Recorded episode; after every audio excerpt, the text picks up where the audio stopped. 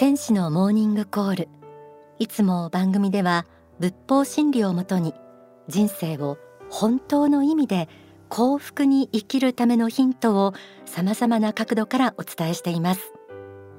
お届けしているこの教えは大宇宙を創造し私たち人間一人一人の魂も作られた根本物から下ろされています。人は皆本来の住処である霊界から魂として肉体に宿り地上で人生修行を送っている存在。肉体は乗り船であり魂心が本質であるということ。今日はその霊的真実を実感できるひとときになれば幸いです。スタジオにはゲストをお迎えしました。一般社団法人 UR エンゼル理事長の諏訪弘子さんです。諏訪さんよろしくお願いします。よろしくお願いいたします。障害はあっても魂は健全。この理念のもと障害のある子どもたちと親御さんを支える活動を展開している。それが UR エンゼルです、えー、今年の夏番組の私の人生を変えた一冊でご登場いただいて、はいあのね、はい、ありがとうございました。その説はありがとうございました。スタジオにお迎えするのは本当にお久しぶりで、はい、本当に こちらこそお久しぶりでございます。本当に今日たくさんまた貴重なお話を伺えると思うんですけれどもお願いします。よろしくお願いいたします。さて、えー、早速なんですけれども、まあ、UR エンゼルを初めて知ったという方のためにもですね、えー、ここに集まる親御さんも子どもさんも、まあ、どんな方があの多いのかいろいろ障害児支援の活動って他にも全国にはあると思うんですけれども、えここならではの特徴みたいなところからお話を伺いたいなと思います。はい、えっと私たちの活動は活動開始から8年ほど経っており、うん、そして、えー、法人設立一般社団法人 UI エンゼルという法人格を取得してから5年経っているんですね。はい、ですのでまあえー、長い方の8年という目で見ても、うん、本当にあの世間の障害児支援の活動さまざまに行われている中では、まあ、ちょっと後発の新しい団体だとは思うんですけれども私もあの初めてこの担当をあの仰せつかった時にですね、何をすることが UI エンゼル運動なんだろうっていうことをもう誰よりもあの深く考えた、あの立場だったんですがあ。の率直にですねあの障害児を持つお母さんたちにどんなことを U アエンゼルに期待しますかっていうふうにお聞きしてみたんですよ。はい、で私はですねてっきりいやどこそこをもっとバリアフリーにしてくださいとか、うん、どこにエレベーターを設置してくださいとかなんかこう偏見をなくしたいとか言われるのかなと思ったら、うん、なんとお母さんたちが言ってきた言葉あの幾度にですね、えー、うちの子の生きてる使命を発見したいですと。要するにですねあのまあ障害を持って生まれてくるとどうしてもこの福祉のサービスを受けながら、うん、そして自分ではあの十分な収入を得ることができなくて、うん、あの社会的資本を、まあ、どちらかというとこうそちらのこう恩恵に良くしながらですね、うん、生きていく。自分からは何か付加価値を生むということがしにくい状態で生きていくっていうことをやっぱりお母さんたちはこれでいいのかなってこれがうちの子が生まれてきた意味なのかなっていうふうに考えておられたようで。でもし UR エンゼルで何か行事をするんでしたらあの受付でも何でもいいので、うん、そのお役に立つことがしたいですと。要するにこうもらう方じゃなくて、はい、与える何かをしたいっていうことを皆さんがこう口々におっしゃってくださったんですよ。でその言葉を聞いていてあ UR エンゼルはそういうニーズに応える団体じゃなくちゃいけないんだなって。はい。それが私のもう最初の衝撃というか UR エンゼルが何なのかをあの模索した第一歩での一里塚として、はい、ヒントをいただいた瞬間だったんですよね。さすがこう仏法真理を信じ学んでいる方々の崇高な、やっぱり思いが土台になってるんですね。すねあのまあ崇高という言い方もできますし、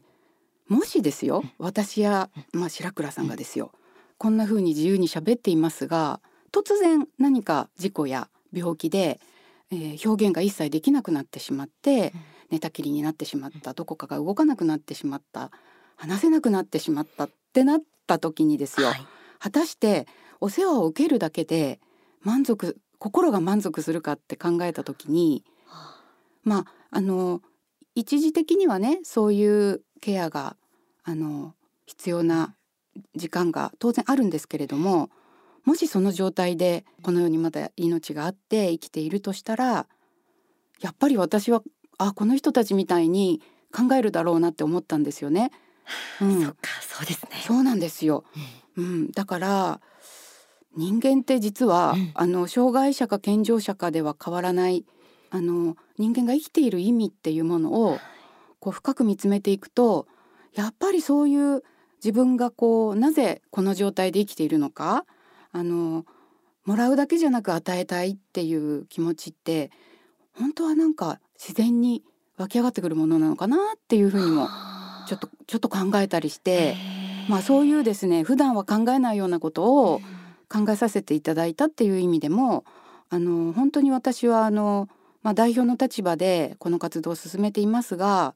あの教わることのみ多く、うん、あの彼らの方が先生かなっていう感じで、はい、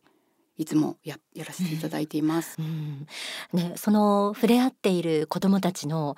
うん、当たる側に回りたいってことを本当理屈抜きで思われるそういう子どもたちの輝く個性みたいなものって、ええ、諏訪さんがこう発見する瞬間ってたくさんあると思うんですけれども、はい。まあ、いろんな活動を通してなんか思い出せることとかお話しいただけますか？はい、あの今年 UI エンゼル設立からと法人設立から5周年ということであの、まあ、記念の本をあの実は制作いたしまして、はい、あの UI エンゼル作品集小さな祈りというあの一般社団法人 UI エンゼル制作の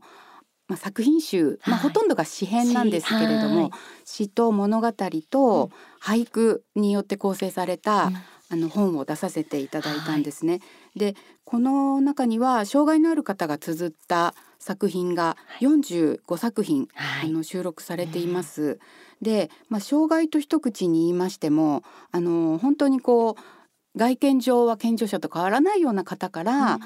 あの重度の寝たきりの方まであのいろいろな方がいらっしゃると思うんですけれども、まあ、障害程度も様々。で年齢も5歳から46歳までさまざまなあの障害のある方から、まあ、この作品をこう紡ぎ出したんですけれども、うん、これがまあどのようにできてきたかと言いますと、はい、私たちその5年間の活動の中で、えー、指筆談支援というやり方をこうあの教えてくれる先生がいらっしゃって指筆談。指筆談はい、はい、あのその支援の仕方を使うと普段お話ができなかったりあの文字が書けなかったりする方からも、まあ、考えが引き出せるということでそんな支援があるのかということで5年間ですね、まあ、いろんな行事の中で、えー、そういう予備筆談という支援を行う場面をたくさんこう作ってきたんです。はい、でそれをまあ収録して取りためまして、でやっぱり詩を綴る子がすごく多かったんですね。そえー、それでまあ200以上の収録の事例の中から、まあ、そう詩とか物語とかあの俳句を綴っている方のものをあの今回洗い出しまして、はい、えー、で、まあ、テーマがダブらないように45まで絞り込ませていただいて一冊の本にさせていただいたんですけれどももうまさしく今問いかけていただいたようなその魂の輝き、うん、その方がこう生きている中で感じ続け先日詰めてきた言葉が本当にこう一冊の本としてまとまった形にまあ作らせていただけたのが本当に私は良かったなと思っていて本当にこう外見上ですね寝たきりだったり、まあ、あとはあのそういう方のこう生きる意味って何なんだろうって問いかけてもなかなか答えまでたどり着けなかったりすると思うんですが、こんな考え方やこんな美しい言葉が彼らの中に宿っていてだからそれをこう外に出すお手伝いができた。そしてまあ本という形にしていろんな方にこう手渡していける、うん、あのこういうツールができたということでこの私たち活動を通して感じてきたことをいろんな方にこう共有できる一冊になったのではないかなと思って、この本を通してですねその魂の輝きをぜひ感じていただきたいなってすごく今思っているところなんです。いやもう小さな祈りって題されたように本当に祈りの言葉のように、そうですね。あの紡ぎ出されてはい。しかもあの私も拝見したんですけれども皆さんが本当にえみんなこれ詩っていう形で表現したんだっていうのが最初の驚きだったんですよねそれまで会話もあるわけですか？はい、会話をしていて、うんあの今日は詩を考えてきたので言っていいですか？みたいな感じで詩をとてもいっぱい作る子はいっぱい作るしその行事ごとにすごく詩がたくさん出る日と、うん。全く出ない日とうん。あったりするんですが、長文の物語みたいなのもありますもんね。ありましたね。びっくりしましたすごいですね立派ねな。絵本ができるような、ねはい、まとまった文章を伝えてきた子もいて、体が不自由だったりお話ができなかったりする中で、じーっとこうなんでしょうお寺でね座禅を組むよううなん時間うん。が多分きっと長く続いてるんだと思うんですよね、他の人とおしゃべりしたりはい。しませんので。そういう中でどんどん言葉があのこういろんな言い換えを通したりなんかもっと自分が元気になる言葉を見つけたりしながらこう高まっていったのかなっていう。はい。一遍読ませていただいても大丈夫ですか？はいもちろんです、はい。ここに発表したものに関してははい。全く問題ありませんので、あありがとうございます。そのなんかこう輝く個性の感じみたいなものをこうラジオを通して皆さんにも共有できたらなと思います。この方はですね作者が磯部ゆうりんちゃん当時6歳であります、えー障害としてはダウン症と認定されている方で,、ママへと題された詩です、はい。ママはどうして今日も泣いているの？ママの涙が流れるわけはきっと私がいるからね。でも私はママの笑顔のおかげでこんなに幸せに生きている。だから私のためにもう泣かないで。ママの涙はダイヤモンドだから。私のために流さずにどこかで泣いている人のそばで流してあげてほしい。本当にねえ。読みながら込み上げてしまうんですけどこう皆さんに届けなきゃと思いました。本当に私たちあのまあエビス団支援を介してこう言葉を綴る方いろんな障害程度の方がいらっしゃるんですよね、はい。ある程度話せる方から全く話せない方までその支援を行うとまあ考えの中身が出てくるということでそういうこう活動を通してあの障害っていうのはこう中身に付随したものではなくて、表現ができないっていうことが障害なんだと。表現障害なのであってその人の持っている魂そのものや、魂っていうのは要するに考えの中身っていうことですよね。はい。はい、肉体は不自由であっても考えの中身においては障害者も健常者も変わらないと。表現に、えー、な何らかのこう困難がある方が障害者として区別されたりしますけれども実は中身を見ればうん変わらない。むしろこの小さな祈りとかを読んでいただくとその健常者でも及ばないようなあの豊かなはい。世界を生きている方がたくさんいるんだということに、まあ、気づいていただけると思いますし私自身が本当にこの活動を通して人間というのは魂でその魂が思い描いている内容にその人のこう素晴らしさというものが現れるんだなっていうことを本当に日々感じさせていただいてます。ありがとうございます。ではここで諏訪さんも一緒に大川隆法総裁の説法をお聞きいただきたいと思います。光の使命を果たせという説法の抜粋です。さて皆様に心していただきたいと思うことは？光の使命を果たせという言葉をどうか深く胸に刻んでいただきたいということであります。全てを神任せ仏任せにするんではなくて自分としてなせることを少しでもしていく。社会のためになること家族のためになること学校のためになること会社のためになることね、そして自分自身にとって真にためになること一つ一つ積み重ねて前進していくというそういう努力が必要であります。強い意志の力を持ってそして我々何をなすべきか何がなせるかということを考えることです。自分の立場において。恵まれた立場においたらこういうことができるっていう考えもありましょうけどそういうものではなくて自分は今の立場に置かれた立場で何ができるかということですね。それを考えていただきたいんです。やれないことなんかありません。必ず何かができます。それが光の使命ということなんです。自分の光の使命をどうやって果たすかと。このような立場であっても光の使命を果たせるはずだ。あなたがたとえ病院のベッドに寝ていても光の使命が果たせないわけはありません。病人であろうと医師であろうと学校の教員であろうと生徒であろうとあるいは道路でつるはしを振るっていようと政府の役人であろうと魚屋であろうと八百屋であろうとあるいは機械を作っている人であろうと。何をしている人であっても